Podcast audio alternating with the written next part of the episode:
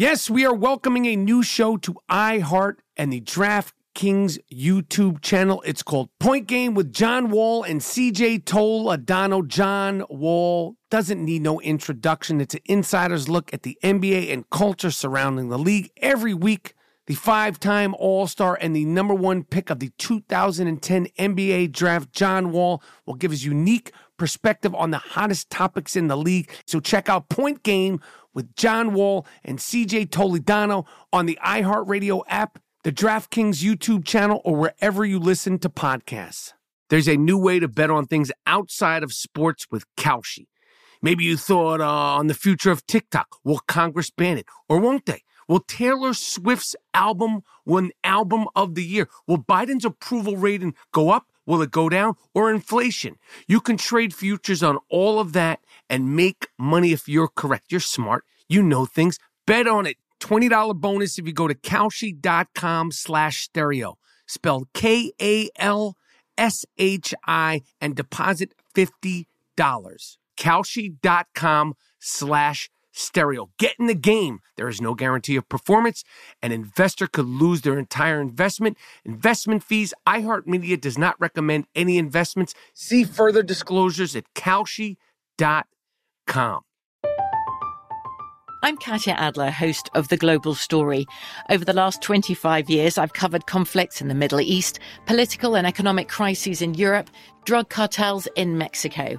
Now I'm covering the stories behind the news all over the world in conversation with those who break it. Join me Monday to Friday to find out what's happening, why, and what it all means. Follow the global story from the BBC wherever you listen to podcasts. Xfinity has free premium networks for everyone this month, no matter what kind of entertainment you love. Addicted to true crime? Catch killer cases and more spine-tingling shows on A&E Crime Central. Crave adventure? Explore Asian action movies on Hi-YAH. Searching for something extreme? Check out skating, snowboarding, and more on Fuel TV Plus, the global home of action sports. And find crowd-pleasing bops on iHeartRadio's Hit Nation playlist. There's new free shows and movies to love every week. Say free this week in your Xfinity voice remote.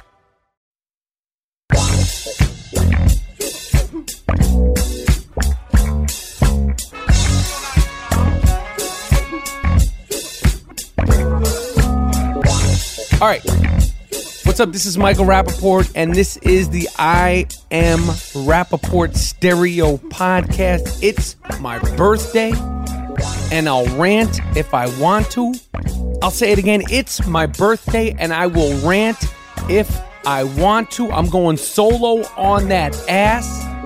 It's the I Am Rapaport Stereo Podcast. Special guest, the Southern baritone NBA stylings of former high flying NBA unicorn, my main man, Sexy Rex Chapman, is with me on today's I Am Rapaport Stereo podcast talking March Sadness, NBA Madness, whether or not Carmelo has anything left in the tank, what it was like running through the paint against Rick Mahorn and Moses Malone, all that and more with a true blue, former high flying NBA unicorn, Mr. Rex Chapman. But first, like I said, it's my birthday and I'll rant if I want to. Miles Jordan, let me get something real funky, something real special. Matter of fact, let me get the traditional theme song for my 48th birthday. Let's go. It's the I Am Rapaport Stereo, Stereo Podcast, podcast live. You're down with Rappaport? Yes, I am. Down with Rapaport? Yes, I am. Down with Rapaport? Yes, I am. Down with Rapaport? Yes, I am. You better tune in, I am Rapaport.com. Cause every single podcast, you know he drops bombs. I seen him on set, a seasoned vet with true talent. Catch him on his way to CrossFit, rocking the new balance. He asked me to do the track cause he know I rhyme elite. But I'm just waiting for the Robert, De Niro line of the week. Breakfast of Champions, hosted bagel, cream cheese, and lox. This is I am Rapaport, the show never stops. We might catch him out in public, stretching his knees. But if you don't listen to the show, yo, wig up, please. Wig up, please. This is the I am Rapaport podcast. All right. It's my birthday and I'll rant if I want to. Have no fear. The I Am Rapaport Stereo podcast is here. G Moody, whose last name rhymes with duty, couldn't make it to this one. He'll be back later in the week. He's probably somewhere jumping rope and doing squats in preparation for the dunk that won't happen. A lot of people are excited, curious whether or not three time podcast co host of the year, G Moody, last name rhymes with duty, can dunk. I am telling you right now, this motherfucker cannot dunk, will not be dunking anything. Do not get your hopes up, okay? On a 10 foot rim, I'll even let the motherfucker try to dunk on a nine and a half foot rim. There will be no dunking from G Moody, last name rhymes with duty. He will be back on the next I Am Rapaport Stereo podcast. Listen, it's my birthday. Okay. I am now officially 48 years old. 3 20 1970, 546 in the morning. I came screeching, scratching, clawing, and talking shit right out of my mother's vagina. And the world hasn't been quiet since. I give a shout out to my mom, June, my father, and my brother, Eric, for dealing with all my shit throughout the years. I know it hasn't been easy. I'm gonna give a shout out to my dog, Wheezy. I was thinking about this. My dog, Wheezy, okay? He knows me better than anyone, even better than my wife, better than G Moody, better than my mom and my dad. He's heard it all. He's looking at me right now while I'm podcasting. He must think I'm fucking nuts because I know my dog has something wrong with him. Now, it might have something to do that he was the last of the litter. Okay? Until I until I took him out of the hardship, out of a New Orleans pound. He was the last of a litter in a pound. Okay? And I took him and he slept in my bed that very first night. The motherfucker thinks I'm his father. Wheezy, I'm not your father. Okay, I'm podcasting. He doesn't know if I'm talking to him. Can you imagine being a dog sitting in a room with the owner? He's now he won't make eye contact with me because he knows I'm talking about him. Can you imagine being the dog and and and the dog's owner slash master, and he actually thinks I'm his actual fucking father. He's sitting there ranting and raving all alone. I'm all alone right now, just me and my dog, and he's looking at me. He doesn't know if I'm talking to him. He doesn't know about the fucking rapper pack. He doesn't know any of it. He's dazed and fucking confused. That's not my point. The point was, the point was, is that the shit talking started. Okay, it's on record. 1972. I broke my femur, fell off a bed. Okay, I had a shit cast. I had a diaper cast on. This is 1972. The technology wasn't what it is today. Now you have casts that are like, you know, they're they, they move. What's the word? I don't know what the word is. It's the I Am Rapaport Stereo Podcast. You know, we don't fact check anything. Even on my birthday, we don't fact check. They're more malleable. The casts today are more malleable. I'm gonna post a picture of this cast, this this diaper cast that I had to wear in 1972 when I broke my leg. Okay, and I had uh, my left femur, the thigh, broken. The cast came below the knee on the left side, and then there was a bar that came across the middle, a bar, a steel bar. And then the half half of my right leg also had a cast. And in the middle because I was 2, okay? In the middle because I was 2, there was a open part for a diaper. Hence the term a diaper cast. Okay? I had a diaper cast on and it's a fact. My mother she will verify this. Six months after having this fucking diaper cast on, I was in New York Hospital with a saw. One of my earliest memories with a saw. They're sawing the cast off. This is the 70s. It's not like a saw you cut down trees with, okay? But with a saw, they were sawing the cast off. And my mother said that I told the doctor, and I quote, this is a fact. It's going to sound shocking to some of you. Get this fucking thing off of me. And the doctor said to my mother, Can you believe what your son just said. And my mother said, if you had a diaper cast on your body for six months, what the fuck would you say? Get the cast off him and let's get the fuck out of here. Now, I'm not blaming my mother for the filthy language that I have. Okay? I am just, I'm just stating history. Okay? I, I feel a little sentimental. 48. 48 years old. And I'm going to be totally honest with you about something. I am a lot happier with 48 than I was 47. Not that I was unhappy with the number 47, but you know, I'm not a big number person. I look fantastic. Okay. I look great. Been going to the gym, been going to Runyon Canyon, as I told you. By the way, I'm not going to say it. Last week, I, I was reminded that I was going to tell you that I saw another big, big celebrity all by himself at Runyon Canyon, and I and, and I'm going to just keep it. I'm going to just keep it at Runyon Canyon. I'm going to keep it at Runyon Canyon. Hold on. I don't know where the fuck I was. My phone, it, it rings. The FaceTimes, it rings. Oh, yes. I remember where I was. My skin looks great. So I'm shooting Atypical season two. And there's a woman who works on the show, the makeup artist. She cleans my face. She, she gets the shit and the, the makeup and all the piss and the smut and then, then the sun and the sunblock. She cleans it and I look great. I look great. I've been fasting. Uh, I've been eating good. I haven't had meat almost three weeks. Staying away from the dairy, going to wild card boxing. I look great. Okay. The point is, is that the number 47, there's something about it. The straight lines, four, straight, straight, seven, seven, you know, like the movie Seven, Seven, uh, Brad Pitt, Morgan Freeman, Gwyneth Paltrow, what's in the box? I just never liked the number 47. 48, it's round, it's got a round. The circles, it's better. Round 48, it's it's just a better, just a better number. Okay? It's just a better number. 47, the year 2017, the year that I was 47. Great year. Great fucking year. Okay? I had some health issues. I lost my voice. That was fucked up. The summer of 2017 is the year it almost went silent for me, the gringo mandingo. That was a struggle. That was a fucking struggle when you talk as much shit as I talk. And what the story that I told you earlier is true. I've been I've been talking shit since I came out of the vagina.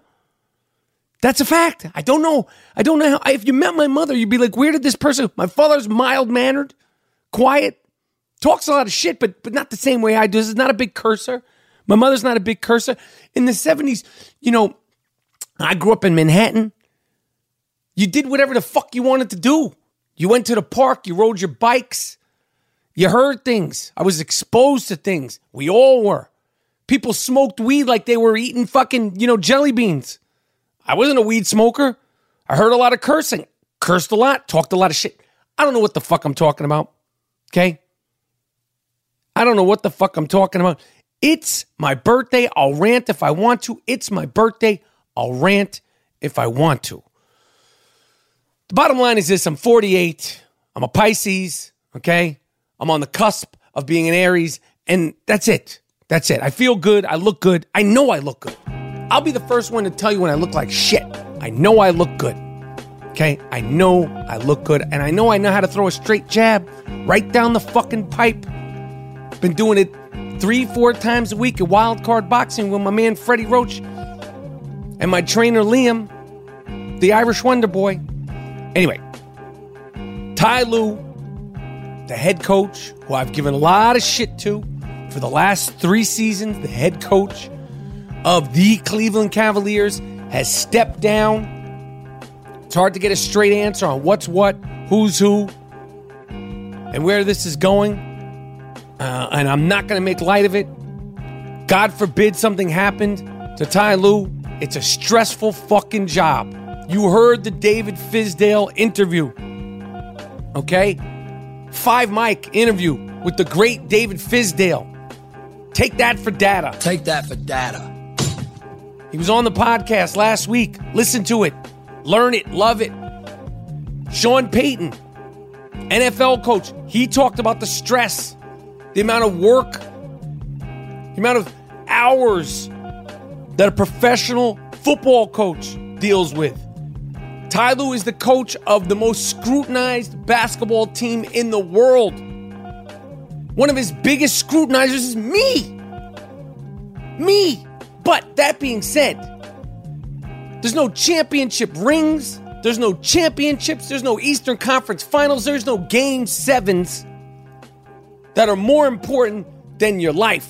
So I wish Ty Lue a very healthy, speedy, but don't rush recovery. You know, chest pains and, and that kind of stress. Stress can kill you. And I was thinking, you know, they're, they're not being very clear as to what uh, what was going on with him. But stress is a mental health issue. It's in the mental health world.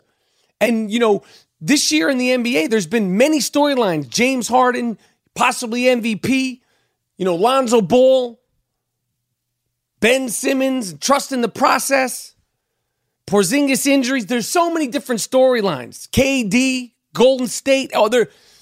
But one of the big storylines, and it's a good thing, is the mental health issues that have come up, and it's happened quickly. It's it's just since the All Star break that have come up. And Ty Lue, although he's talking about chest pains, stress is in the mental health family.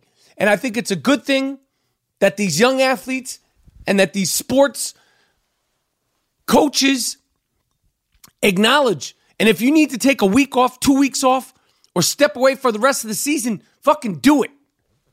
So, as much as I can't stand the Cleveland Cavaliers um, and everything they represent for basketball, I want Ty Lue to, hey, if you can't come back, don't come back.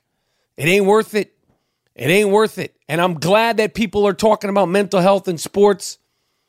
Glad that people are talking about mental health in general. I'm whacked out of my fucking tree. I know it. It's a fact. I know I'm out of my fucking tree. Okay? Um, but LeBron James, you can't keep this fucking guy down. What does he do? What does he do his first game without Ty Lue? By the way, Kevin Love, friend of the I Am Rapaport Stereo podcast. You know what that means?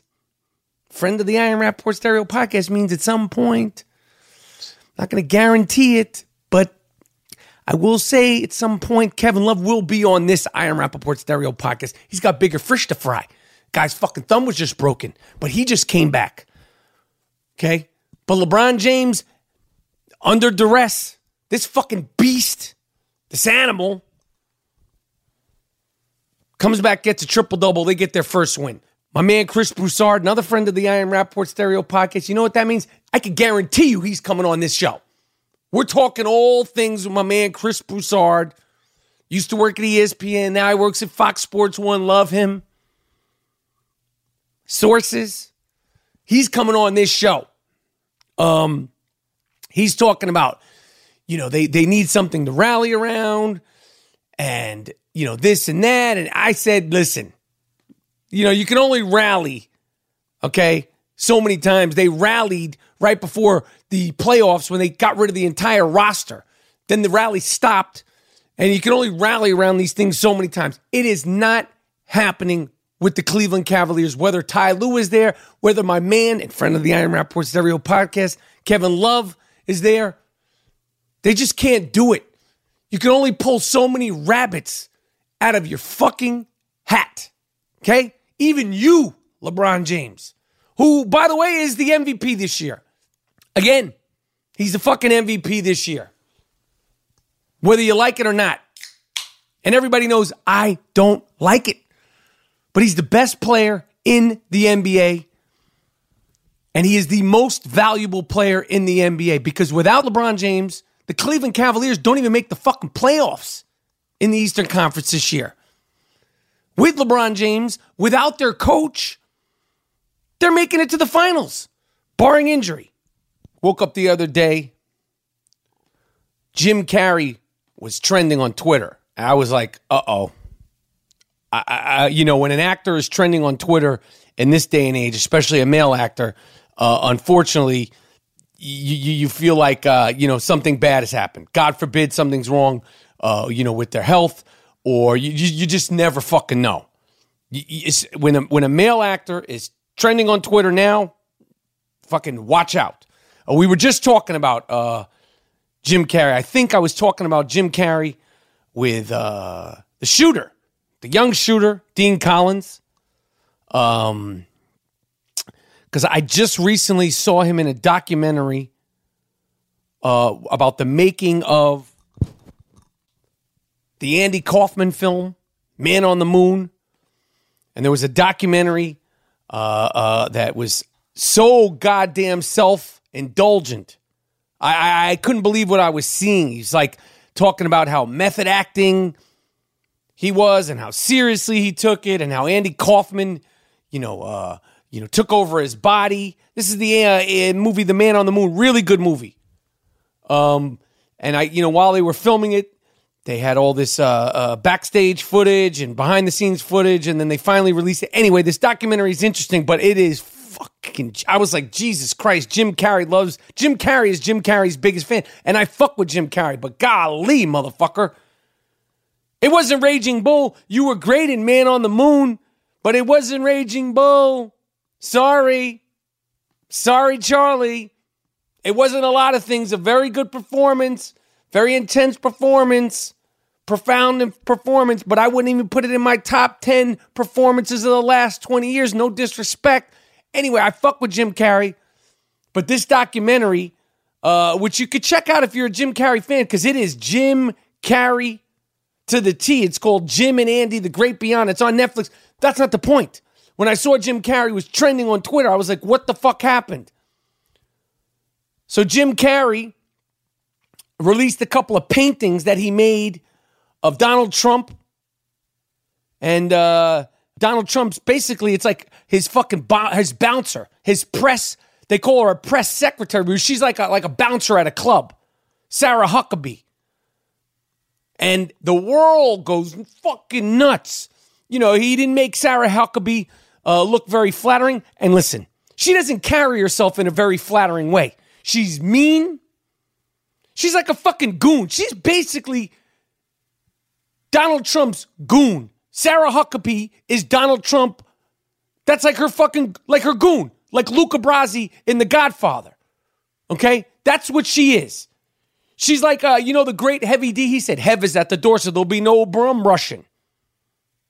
I think that was in uh, the song, uh, uh, what the fuck was it? Uh, Self destruction. Hev is at the door, so there'll be no bum rushing. Sarah's at the door, so there'll be no bum rushing.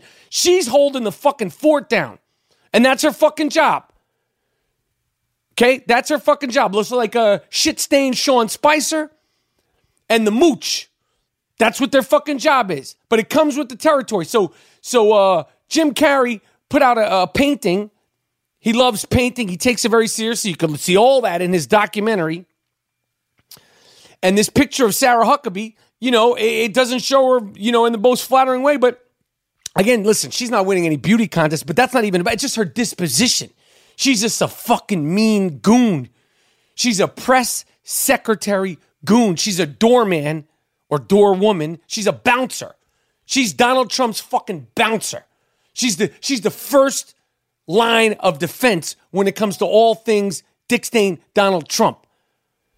So he put a, a painting out about her and he said, This portrait of a so called Christian whose only purpose in life is to lie for the wicked.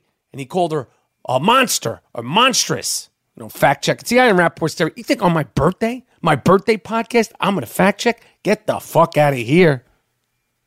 I'm not fact checking on my birthday. No can do. Sorry. And people were going fucking nuts. And then he released a couple of paintings of Dick Stain, Donald Trump himself. Got him looking like a witch. Straight witched him out with the fingernails and the hat like the Wicked Witch of the West. Called him the Wicked Witch of the West Wing. And Putin's monkeys.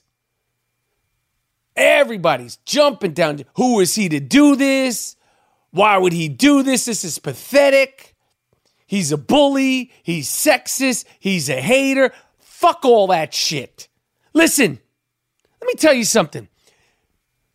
Republicans, Democrats, Trump supporters, not Trump supporters, Yo, make your own paintings. You love Trump so much, make a flattering painting of him.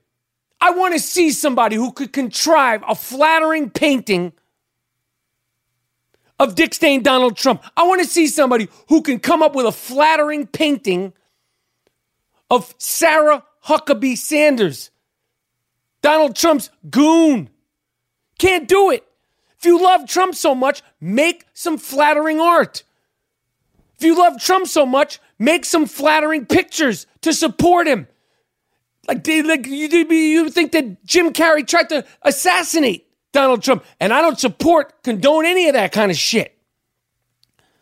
But people are just going nuts about this. This is insane. This is the reason why I am suspended on Facebook because of these, you know, radical right wing fucks.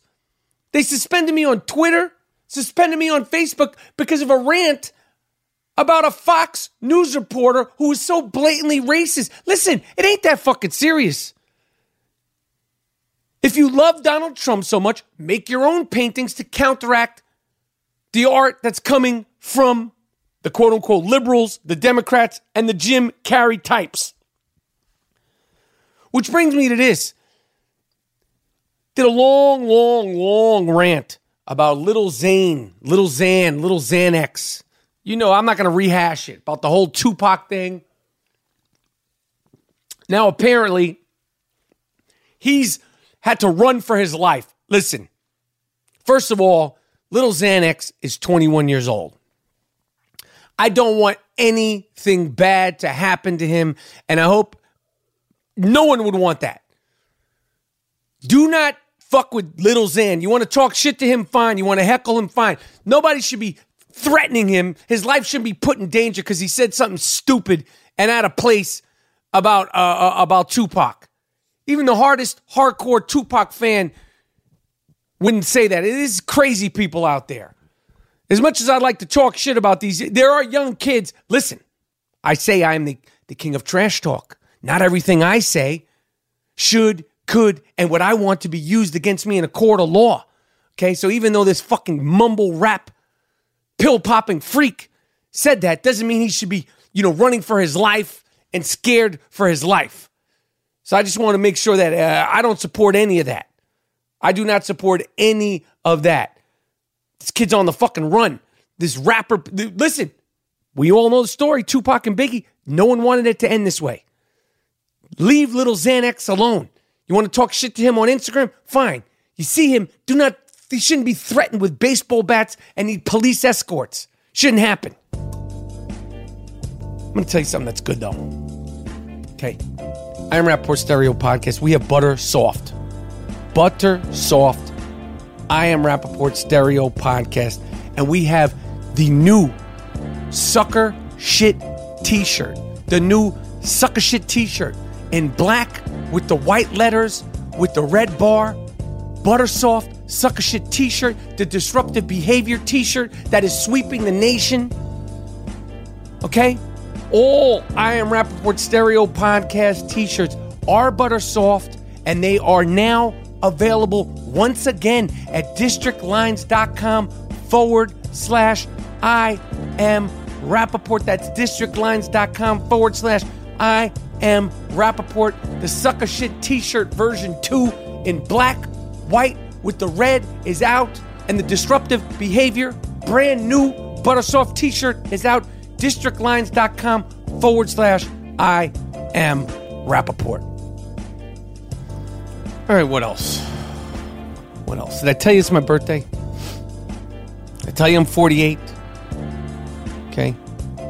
Um, I, I don't know what's going on, but I will say I, I am one of the people that uh, brought this to the attention. And it's happened yet again just a couple of weeks ago, a couple of podcasts ago. Uh, I mentioned that there's a wild, rabid coyote in Yonkers, New York. Before that, we mentioned uh, some other coyotes in another part of the country.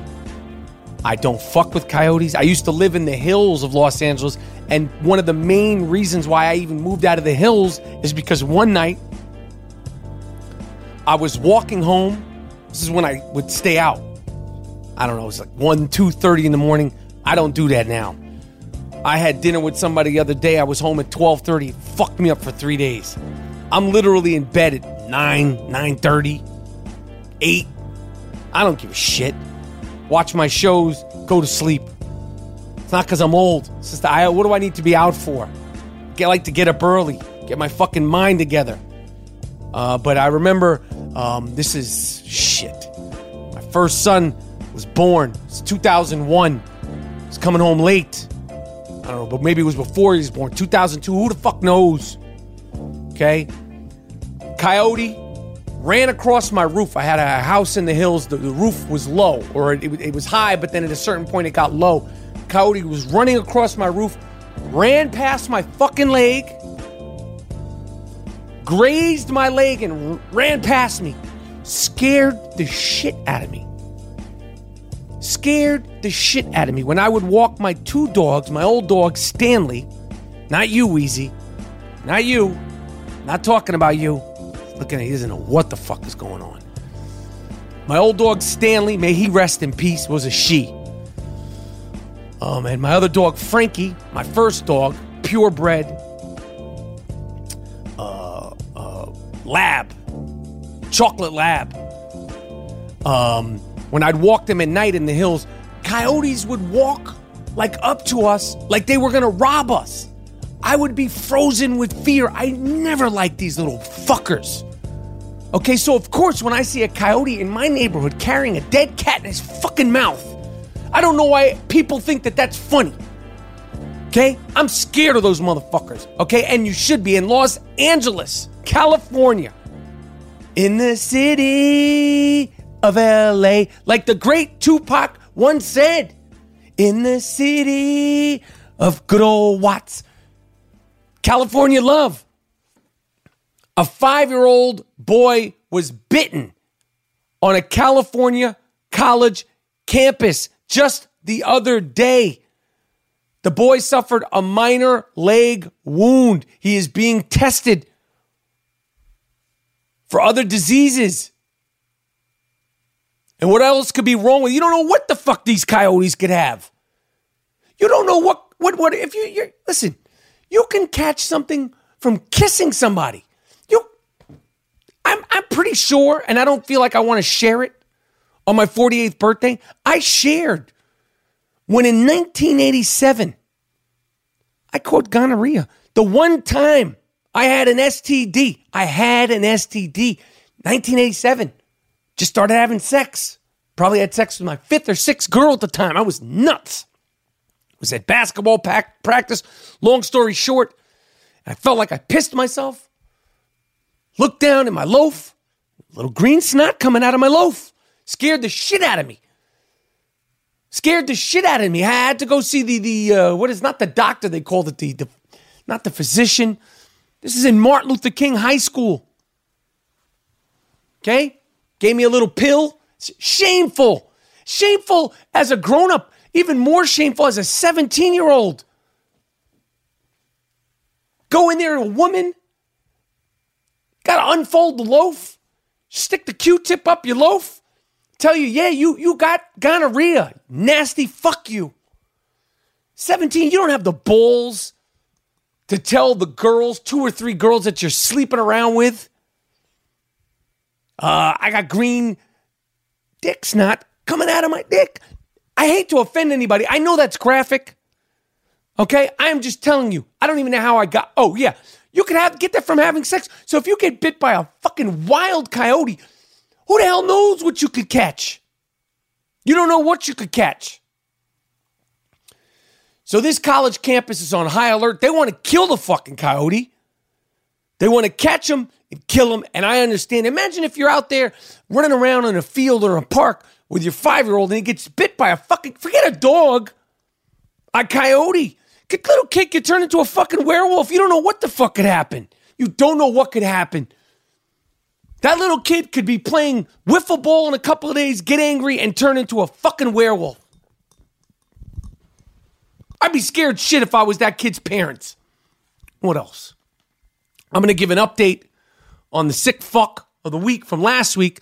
This is some, some more sick, weird stuff. Remember the uh, the high school teacher? Remember the guy who uh, fed the uh, puppy to a snapping turtle in Idaho? This is a school teacher, a junior high school teacher, right? Snap a, snapping turtle to a puppy. Well, the puppy had to be euthanized because what are you going to do? You're trying to create some kind of fucking dinosaur animal? You feed a puppy a snapping turtle in front of kids? The puppy has to be put down, you sick fuck. So not only did you kill the turtle, you sick fuck, the puppy had to go also. Lock this fucking guy up. This guy can't be a goddamn school teacher. He killed the turtle, and they had to humanely euthanize the puppy because of this sick animal. Last week, sick fucker week. All right, that's it. Listen, can only do so much. Okay, I got birthday parties. I am actually wearing, there's a party store in Los Angeles on Melrose. Anybody from Los Angeles will attest to this called The Party Store. I went there by myself yesterday and I got myself a fucking birthday hat. That's right.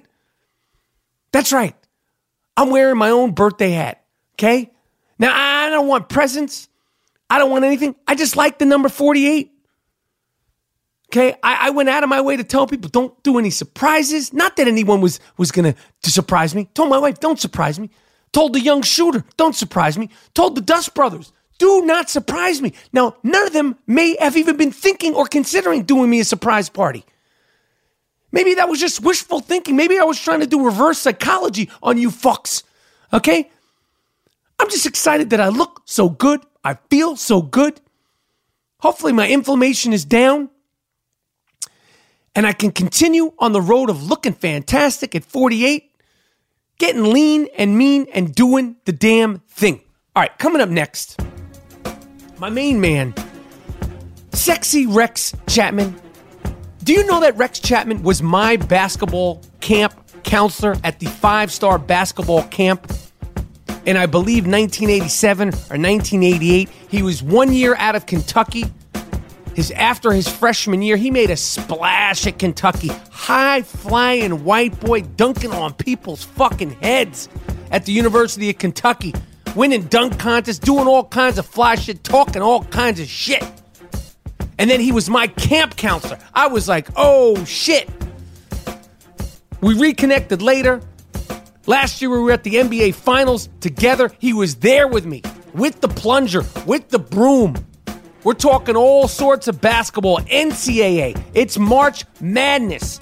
We're talking NBA. We're talking old school players. We're talking rookies of the year. We're talking who's going to be the number one pick in the NBA draft this summer and so much more.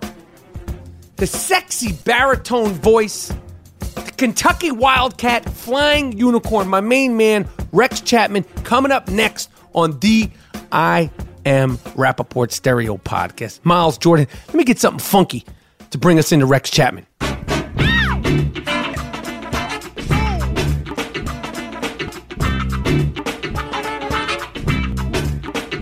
All right. You're about to hear the sexy baritone voice of uh, the man they used to call the, the, the, the Wonder Boy. I think they called him the Wonder Kid at some point. They uh, uh, King Rex, aka the Wonder Boy. Some people refer to him. I don't know if you made this up on your own. As sexy Rexy, my man, former camp counselor at the five star basketball camp. Um, I'm surprised uh, uh, that nothing happened to me. That I made it out there out of there alive. Uh, Rex Chapman is with me on the I Am Rapaport Stereo podcast. Um, I, what can I say, Rex? It's March. This is your time of year, right? Right.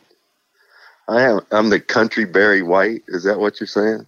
Listen, you got a nice. Uh, is it a baritone? like, I mean, you got a nice country drawl. Uh, I mean, you, you know, I mean, I, I, you should be like a voiceover artist. Like, you could be doing like commercials, You like know- Chevy. Like, you could be Oh, like Chevy Tough. Like, you know, they got like those commercials where, like, it's like I got my car, I go fishing. That's It- right. That's right. I could do that stuff. Think about it. I could be all kinds of a sellout. Yeah, Right? it was sell out, sell in, man. What do you mean sell out? Sell in. It's time to sell in, man. I got you. I got you. Rex Chapman, my man. How you feeling, my friend? I'm great. It is great time of year, right, Mike?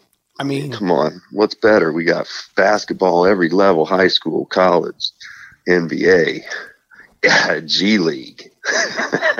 I mean, it's all over the place. It's the middle of March. Let me just right. jump into it with you. Yeah. When you think back to your uh, your career at Kentucky, Right. uh, you know, you guys never did that great. You made it to the Sweet 16 your second season at Kentucky, right? Right. When, when I ask you, like during your two years at Kentucky, who are the best players that you played against? Just at Kentucky, like you know, they may never have gone further. Like, wh- wh- who are the guys that most impressed you going against them during your time at Kentucky? Um, David Robinson Mm. was the first. And then uh, the second one that comes right to mind is Mad Max, Vernon Maxwell. Wow. um, that he was Vern was uh, two years ahead, uh, but that was those were my two years in school, so I played against him both of my years. Uh, but he was a couple years older than me, and just he beat up beat me up my freshman year, and then I was able to keep up a little better my sophomore year. But he was he was really good, fast, crazy, uh, funny. Uh, Mad Max could really play. Um, I'm trying to uh, play. Well, I will tell you, and I I tell him this too. First time I played against Steve Alford, Mm. I was a freshman. He was a senior, and I remember playing that game, and they beat us. Uh, I think I had a bunch, and he had a bunch, and I remember thinking, "Oh man, if if he's the best player in college, I could maybe play in the NBA." Did you really? Th- did you really think that? That's what I thought. I that was the very first time I thought, but you know, I didn't know he was he was supposed to be, you know, really great, and he was. He was really great, but he was also a, a six foot two, strictly two guard. right. So you know, I love him, love him to death. But yeah, Did, did you did you play against him in Indiana? yeah, we played them my uh, my freshman year, probably about my I don't know third, fourth, fifth game in college. We played them at their place. They wouldn't play us at uh, at our place. They would come play us in Louisville at at at Freedom Hall. They would Bobby wouldn't come play in Rupp Arena, but we would go play in Assembly Hall, and they beat us by. They either beat us in overtime or beat us late. Um, but it was a good it was a good game. when you think back uh, to playing against Bobby Knight, because you know, for guys our age or older, um, you know, he was such a force on the sideline. Like, you know, he was so intimidating, and like he was like a dominant. Like it was almost like Right. uh, like the sixth man. Like Bobby Knight's there. Like you don't know if he's gonna freak out on his players, if he's gonna freak out on his Right. Like, w- was he loud? Was he vocal um, when when you were playing against him, when he was coaching against you? Oh, definitely. I mean, he was, but you know, I my dad was kind of like that as a coach, so Uh-huh. I grew up seeing that kind of foolishness. I mean, just you know, irrational and you know, completely covered up emotionally. Um, uh, it would spill out, so I I kind of got used to that. Uh, but it was it was fun uh, playing against him. I'll never forget we, we they beat us my freshman year and then my sophomore year, we came back and we played them in a big thing in, at the Hoosier Dome that they called the Big Four. It was us in Indiana and Louisville and I think Notre Dame. And we played Indiana, and I really was. I I think I ended up. We beat them in overtime, but I I had probably twenty. I don't know, but it was a terrible twenty. Mm. It it really was. I, and it probably was just really bad until the end of regulation and then in overtime. And I remember going into the uh, press room afterwards, and Bobby was in there at the microphone. The first qu- question I heard them ask him was, "What did you think about Chapman today?" And he said, "I uh, he he definitely hurt him more than he helped him today." Is that what he said? yeah, and then you know walks right past me on the way out, just sort of nods his head, didn't say a word. That's funny. Yeah, your boy Patrick Knight's dead. Yep. Yep. Patrick Knight was a camper when you were a, you you were Uh-huh. probably a counselor for him too. God, I, the That's right. fact that they allowed you to be a counselor, I know. for for, know. for teenagers at a camp. I mean, anything could have happened. Anything could have happened. it- Yeah, but it, it had to be kind of dope for you guys because uh, what? It was me and Rumeal Robinson, Yo, right? You I- I- listen, we it was- kind of running things in college right there. Yo, let me tell you something. It was crazy. I remember distinctly seeing you, and I was like, "Oh shit, Rex Chapman!" Because I had seen you in high school, like you know, in the All American uh-huh. game or in the dunk contest in the All American game, and then obviously it was such a big to do your your first year at Kentucky. I was like, "Oh shit!" Like it was like crazy. Like I, as a kid, like when like you know these guys are coaching you or you're taking us through drills or you know you would just sort of monitor the shoot arounds and stuff. Like I was like, this is insane. Like it was. It was truly like heaven is a playground. Like like that five star basketball camp at that time. There was Yeah, it no was fun, cameras, right? no cell phones. It was just just basketball, and you're just doing it. Yeah. it was just happening. It was so much fun. Yeah, and, and for real, I mean, Rumeal and I were probably two of the best guards in college basketball at the time. And Mike, we weren't getting paid to go back there. We were just going, Right. you know, because Garf needed us to go, asked us to go, and we went. It was it was it was pretty dope back in the day. So you went to five star as a camper. once, uh, and and re- really that was how I, I sort of blew up because you know I'd been playing around in Kentucky and, and stuff, and then I had to go to a uh, I had to go play on a team that went to Europe when I was a junior, and I was supposed to go to the Nike ABC camp on my way back from Europe, and I was too tired, and I just went on home, and then. Uh, people at Five Star were like, "Well, come on up here," and then I went up there, and then I was uh, JR and all those guys were there. And I ended up being MVP of the camp. So um, that was kind of probably how I kind of vaulted onto the national sort of deal. But yeah, Rumeal and I were there together at camp as campers with JR Reid, Terry Mills, Derrick Coleman. It was a good crew. Damn. How how good was Derrick Coleman as a high schooler? he silly. He was the best of all of us, uh, for sure. Uh, I mean, I don't even think that. I, I don't think you could even argue that um, uh, any, anymore. Derrick was incredible. He, and the funny thing about him, though, was uh, DC. If you look at him, you know, if you go back and you see him as a as a college kid at Syracuse, he's skinny Derrick Coleman. Nah, Derrick Coleman everybody. Derrick was always out of shape. Mm. you know, I mean, even when he was young like that, it was always like, damn, if Derrick gets, if he loses 20 pounds, look out. Well, he could do everything. 6'11.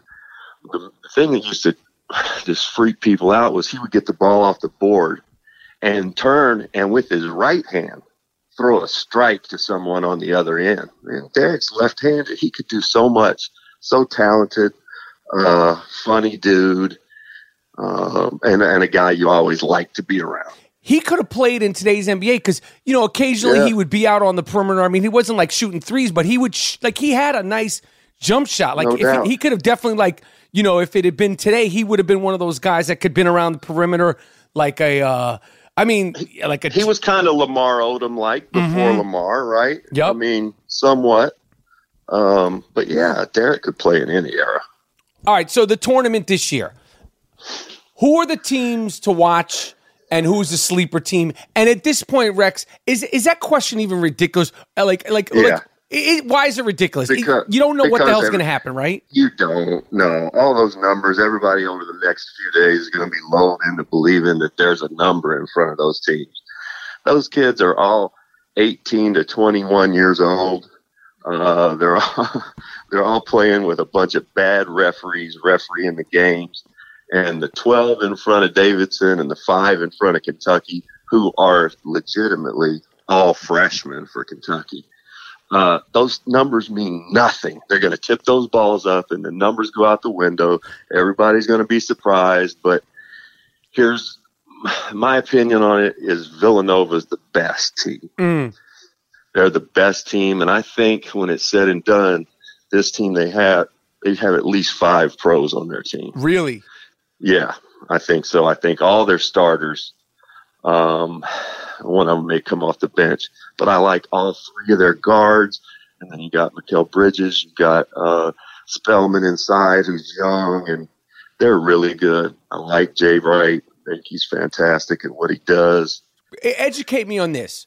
Who's going to be the NBA Rookie of the Year next year? Like, so who's going to be the player that that comes into the NBA, makes a transition, and wins that Rookie of the Year? Like, who are the guys that are going to be? You know, like if you don't know them now and you don't follow a lot of college basketball like myself, who are going to be the guys that I should learn about now? And who's going to be that one guy? Like, this is the guy. Who's going to be the number one pick? Yeah, no, if I had to guess right now, I would say it would be DeAndre Ayton from Arizona. Okay. He kind of he kind of reminds me of uh, uh, of Patrick back in the day, Mm. around the same age. You know, just physically put together.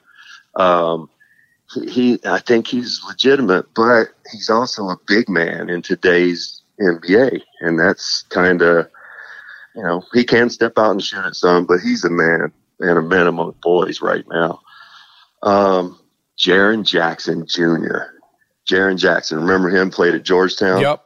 Played in the NBA for a while. Six five swing man. Yep. His son, his son is a freshman at Michigan State, and he's just learning. He's six eleven and long, and I mean he he beats shots up for fun. He's a professional shot blocker Okay. do, that can do it in his sleep. And then they've got other kid Bridges on their team. They, so they have two lottery picks. What do you think of Trae Young as far as getting drafted and going into the. NBA? Is, Yeah, is, is he I'm an not a- NBA player? He's, I think he's an NBA player, but I'm just, you know, it's just my opinion. Uh, I love him offensively. He's a beautiful offensive bas- basketball player. Uh, can pass. Really has a great, great feel for the game. But Mike, they go at him in a college game, whether he's guarding the one or the two spot. And in the college game, he can't defend his position. Mm. So when I, that's a big question mark for me. Um, look, Stephen Curry is not the best defender. Steve Nash not the best defender, but those guys would fight you, and at least lengthwise could you know Steve six three. Mm-hmm. Uh, Trae Young is small and he's short limb. Steph's long limb. You got to have that weird mix if you're going to be. You can't just strictly be an offensive player. I mean, God, I would love that. I'd try to come back tomorrow if that was the case. Now, when you look at like these guys, uh, uh, obviously you played with Del Curry. Uh, I believe legend has it that you actually changed Steph Curry's. Yeah. diapers. Um, That's right. When I was researching, speaking to you, digging deep, uh, Tito Horford, who's Oh. Al Horford's dad, was in your draft class. First of all, like, are do you start to feel like, oh shit, I'm old as fuck? Um, All when the is it time. gonna? All the time. Tito Horford's father. T- I mean, Al yeah. Horford's dad was in your draft. Yeah, Al Horford's dad, uh, Tito, hands of stone, by the way, uh, couldn't catch anything. I'm so glad Al got his mother's hands. Mhm. uh, but yeah, those guys. Well, Harvey, Harvey Grant, he's got two kids in the NBA. I remember the day they were born. Um, we were, you know, on the same team with the Bullets. Um, Del, same way. But it's everybody. You know, it's everybody this age, which is just cr- just crazy. We're just getting old, Mike. You know it. Well, Rex, I want to correct you. You're you're a little bit older than me. Okay, so I don't want you to try to drag me into this. okay. To this. All right. Okay, I, I, you're a little bit older than me. I mean, I didn't know, like you know, Tito Horford. Uh, the fact that that was guy was in your draft, like I it just because Al Horford is like thirty something. Steph just Yeah. turned thirty. So that, like, if I do the math, and I don't want to put you on the spot, Yeah. like you're almost like mid sixties now, correct? Nah, nice, Okay. nice, nice. Okay. Okay. Uh, easy, easy, New York. Um, now, now, now, Rex, who's going to be the Kyle Kuzma of next Of year's this- draft? Who's going to be the guy that we're not talking about now? That like six months from now, I'm going to say Rex Chapman told me this was going to be. you the guy. remember who? You remember who I gave you last year? Who'd you it give was me? our guy. It was our guy Donovan Mitchell Yes. from Louisville. Yes. I said I had him the fifth, I think, ranked fifth overall in front in front of two of my Kentucky guys who I also love. But Donovan Mitchell, I've said it. He's he's Joe Dumars 2.0. Mm. He's got crazy bounce, but he, his integrity for the game. Mhm. He never takes a possession off. His teammates love him. He plays both ends. He goes and gets it. That dude is a star. Mhm. But this this year, I, I don't know. You are putting me on the spot there. Auburn, they got a kid named Mustapha Heron that plays for them. He's a sophomore from New York. Yep. Can really play six five lefty, um, swing man. Can really play. And then the other kid out of Arizona that can really play. They don't talk a whole lot about is a kid named Rawle Alkin, and he's from New York. Yep. Yep. Um, Big he kid. can really play. Yeah, he can play. I just think maybe that system's not great for him, but he, I think he's a pro. And then they got another Allonzo Trier, who's who's probably a pro also. Now, So- you're not the only one saying that, like, essentially, this isn't like a very exciting draft class.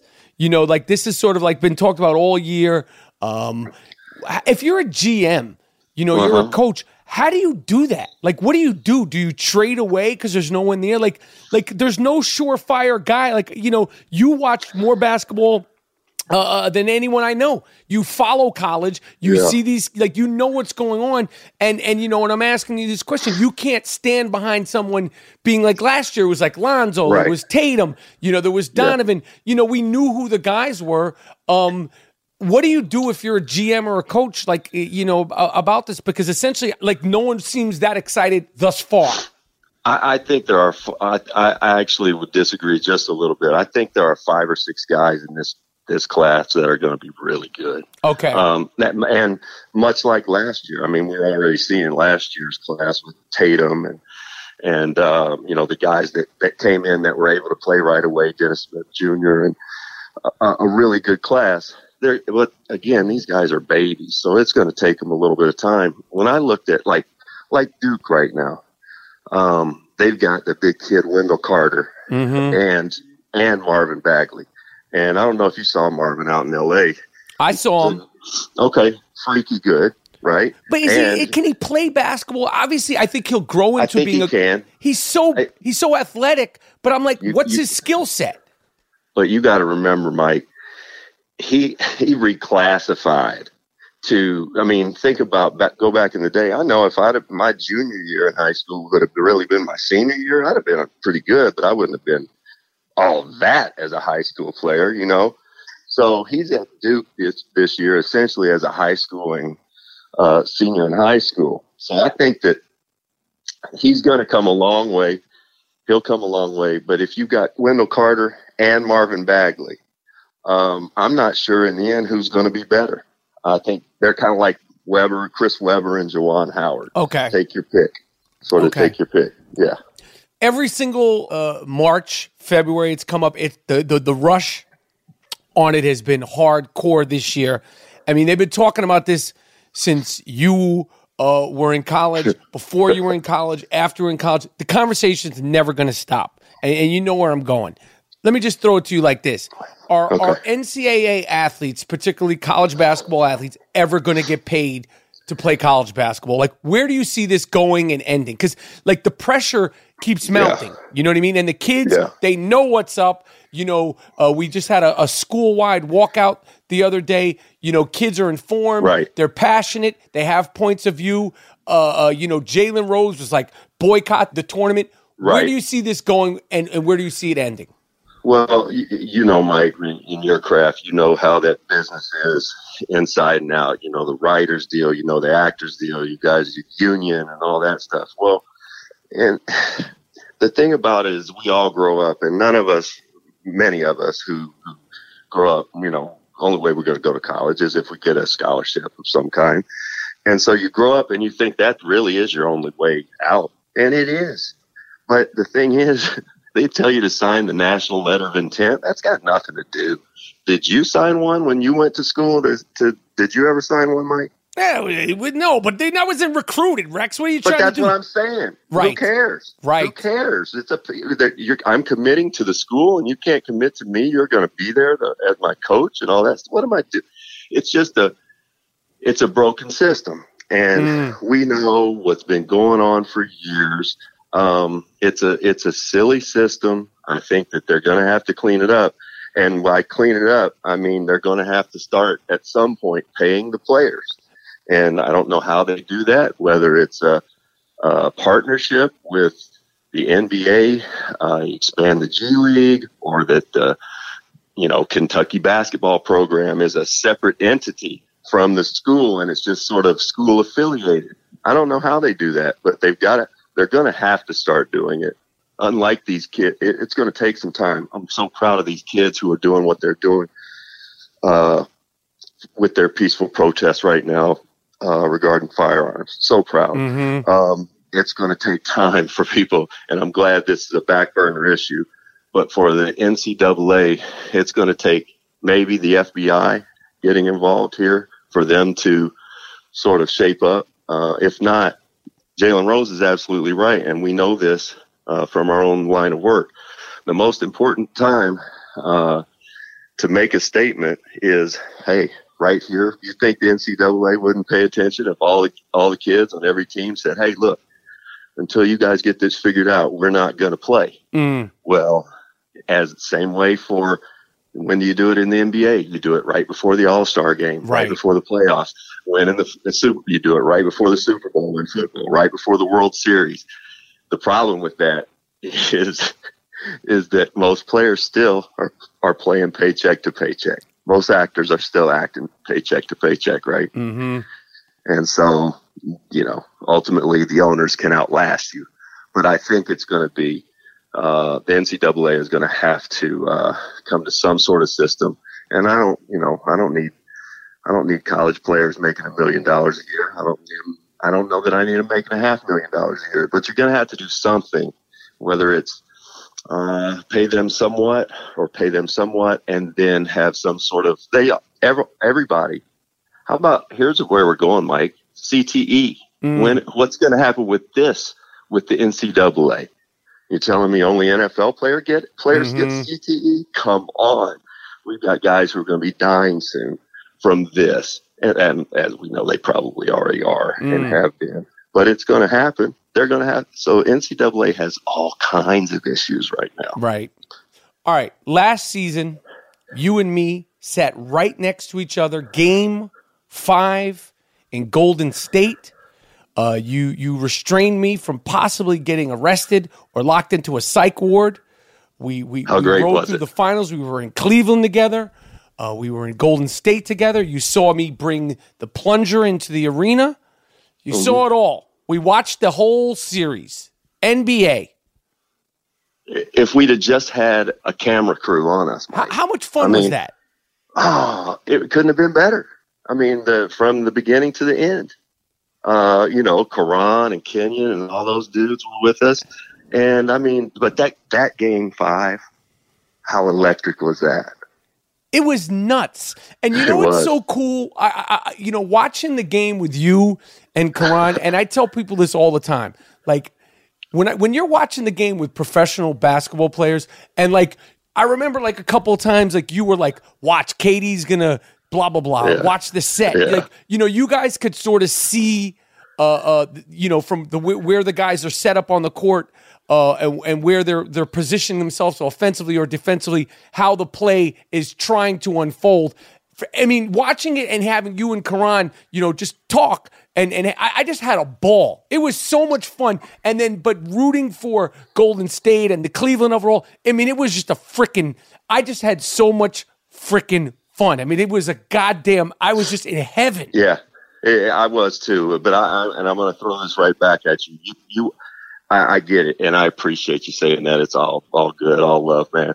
But um, I, I've got some friends who are in in the acting world, and you know other celebrity type people that I that I know. When I watch The Godfather with them, Uh-huh. or when I watch it, it's the same thing. Right. I could I could sit there all night and listen to you guys and talk about the lighting and the, and I'm just watching a movie. Right. That's all I'm doing. Right. Right. I don't know. I don't know, but I like it. so that, that's what it is, though. But it was it was what I love about basketball is that you almost never see the same movie. Mm. You know, there's always some little wrinkle that happens at the end of the game. You know, we watched Virginia beat Louisville a couple weeks ago, just a heartbreaker. And it was a comedy of errors down the stretch that just led to a ridiculous outcome and ultimately Louisville not getting into the tournament. Mm-hmm. But that's kind of why we like college because kids can lose their minds at any time, much less so than NBA players. So being that we ex- we we had this experience last year, I'm Yeah. gonna start. I'm gonna start with the finals and work our way backwards. Now, Klay Right. Thompson just had this this injury. I think it's on his shooting hand. Uh, that's gonna keep him out for a couple of weeks. Uh, Steph's dealing with his ankles. Uh, the Houston Rockets are doing their thing. LeBron, although they're struggling, and I love when they struggle, he's still LeBron. Uh, he's innocent until proven that he could be beaten. Toronto's doing their thing, but I just don't believe anybody is going to get past Cleveland. Based on what I just said, right now, where we're at, of course, these injuries could happen. Who are going to be the the two teams from the West, and who are going to be the two teams from the East to make it to the Final Four of the NBA right now? All right. Right now, I- I'd have to go with the Gonzaga of the NBA, Mm. the Toronto Raptors. Mm. They listen. I want to believe in the Raptors. Dwane Casey, their coach, was my coach at Kentucky. Mm. Uh, so I, I believe in them. I want to believe in them, but until they actually break through, I'm not sure. I can't. It's so hard. LeBron is he's just so good, uh, and if he's able to pull this team, has had a complete makeover Literally. midseason, literally. If he's able to somehow will that team to a finals, my God! I mean, it's. I, I can't imagine that that could happen, but we also hadn't seen anybody on this sort of streak going to the finals before. So, uh, yeah, I Boston. I still I pull it for Boston. Uh, you know, Danny and I go way back. I think that they're young. I'm not sure they're ready yet, though. Uh, when Gordon gets back, possibly, but they're a tough one. Well, I wish Milwaukee was better. Yeah. They should be better. And in the West, uh, I asked, I've asked several uh, friends in the East what they think, uh, and I said, "Hey, is Houston for real?" And every last one of them have said, "Yes, sir, they're for real." So I think it's the Warriors and uh, uh, two horse race: Warriors, Rockets out west. And and what do you think about Oklahoma? Because they're a problem, and Russell Westbrook is I, like he's a savage, right? He, he I never seen anybody like. There's Yeah. not a moment off. I get it. I, no, I'm I'm in awe of him. Uh, his motor. That that that's the thing I think that separates him. You know, I could play in bursts like he can play for two possessions. He can play it for ten possessions, and then you know keep going. His motor is incredible. His mentality to just want to kill you every night. You gotta love it. I love Paul George. Yup. I love Stephen uh Steven Adams. He's a goon. Gigantic. He's a goon. He, and and he likes being nasty. Yeah. So okay, but they have Melo, and Melo's my dude. I was with Melo for five years in in uh, Denver. Love him to death, but he is not. I mean, Melo can't dunk it anymore. Jesus. I mean, I mean, he, he and you see him defensively right now. So if they're going to do it, they need to do it now because you know Melo's. You know, hey, people can't play forever. He's Right. a Hall of Famer, uh, but you know it's it's tough to watch him right now. Mm. And at the end of the day, when you see the matchups between Golden State and Houston, and obviously these injuries, you know, a guy could, you know, Klay Thompson's thumb injury, who knows how bad it is. And I, I think it's on his shooting hand. And Klay Thompson could do a lot of things, and defensively, he's always a problem. But at the end of the day, we need Klay Thompson to be able to shoot the ball uh, and pain free. Matching up Golden State Houston, who wins that? Who do you think would win that? I think a healthy Golden State wins it. I, I just think they're more versatile. I think they've got taller, longer players. And I think ultimately it's going to come down. You're going to have to get stops, and James won't get stops for you. He just won't. He can't play Um, defense, right? He can. I, he he can. He's not the best, but it's just his that he doesn't fight harder that that bothers people, and it would bother you know teammates. Um, but listen, he's having a having an incredible offensive season. Um, he's a beautiful basketball player, and I do want to clean up Melo. I love Melo to death. Mhm. I'm just saying, Melo. We all get to that end, end part of our career. I think he can probably still give these guys something this year, but it's hard when you're out there and your legs aren't doing exactly what your mind wants it to do. Um. All right, so th- there we have it. Now let me throw a couple of old school questions at you. I'm going to throw names Okay. at you. See if you got if you got anything. You got anything. If you don't, you don't. Um, Right. Moses Malone. You played against Moses Malone. When your grandkids and and this could happen anytime because you're so fucking old. When your grandkids come and they say, uh, "Grandpa Rex, um, if you could remember, you know the '80s, Moses Malone. What was Moses Malone like to play against?" Man, he was just so big. He he was big, and I never, I don't know that I ever played against a guy that was more comfortable just going down there and putting his ass on you, just being big and demanding the ball, throwing it up, getting his own rebound. He was relentless. One of my favorite Moses stories, though, was uh, John Lucas.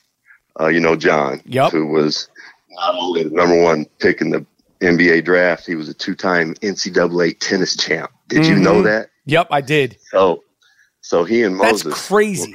crazy, right? And I asked him once. I said because he played in Wimbledon, he played against Borg and McEnroe and Connors and all them. And I said, he said I could beat everybody but them. And I said, well, why? He said, well, I could get to anything.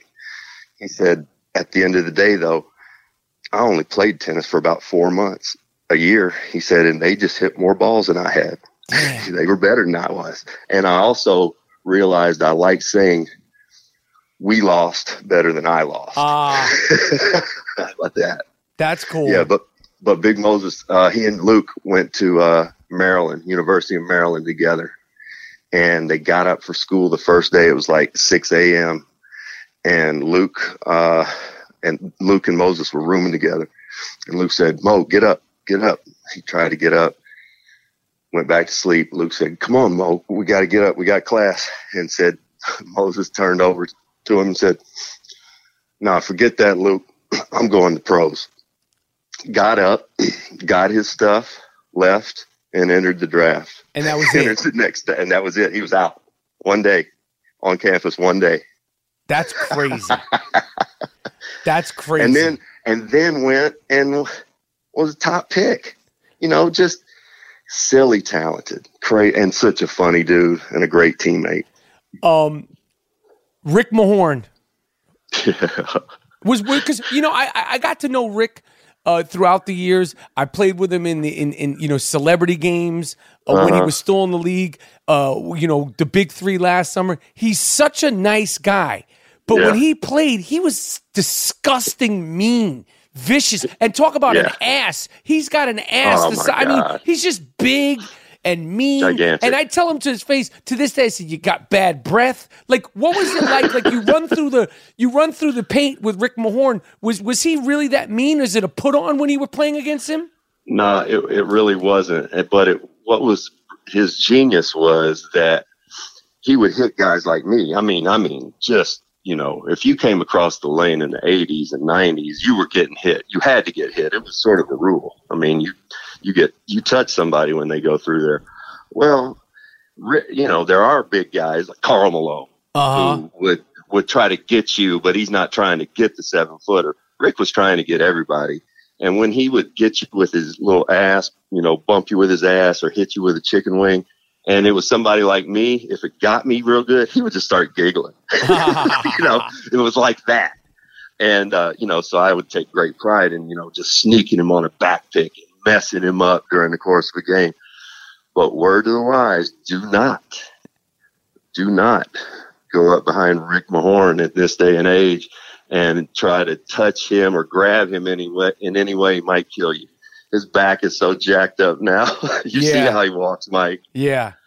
Yeah. But Rick, a big teddy bear. I love that dude. All right. Now you played against Jordan. You played against Magic. You played against Isiah Thomas. I mean, all the guys. Kevin Johnson. Who's the guy that we forget about that's not on that top of that list that gave you the biggest fits? Um, that you were just most impressed with. Well, Uh, Clyde Drexler. Um, Clyde was unbelievable. Six, seven, huge hands. Um, just, I mean, incredible uh, basketball player. The different, biggest difference between he and Michael, I think, was their motor. Oh, and and in that Michael went and got it every night. it didn't matter. And Clyde sort of felt he he played much like Isiah when they felt challenged. That's when they played. Okay. And so I played on a bunch of bad teams. Probably that's probably why I wasn't playing very hard. But uh, no, I, I think that uh, Clyde was crazy talent. Joe Dumars, uh, to me, one guy that just busted my ass was Ricky Pierce uh, when I was a rookie. Ricky Pierce scored on me three straight possessions and was talking junk to our bench, talking junk to our coach, and said, you know, Kentucky running back down and saying, y'all better get this white off of me as fast as you. And I'm thinking, yeah, yeah, yeah, get him off. Of You're like, listen to him. I don't want anything to do with this. That's why he was a grown man, Mike. I was, I should have been my junior year in college. That's crazy. All right. Yo, Rex, I appreciate you coming on the podcast. Um, somehow, some way, we got to figure out a way to do something in the finals because we have to relive No doubt. the gorgeousness. There's so much fun uh, to rock with you last year, and um, you know, hopefully we, we we could take a trip this uh this spring.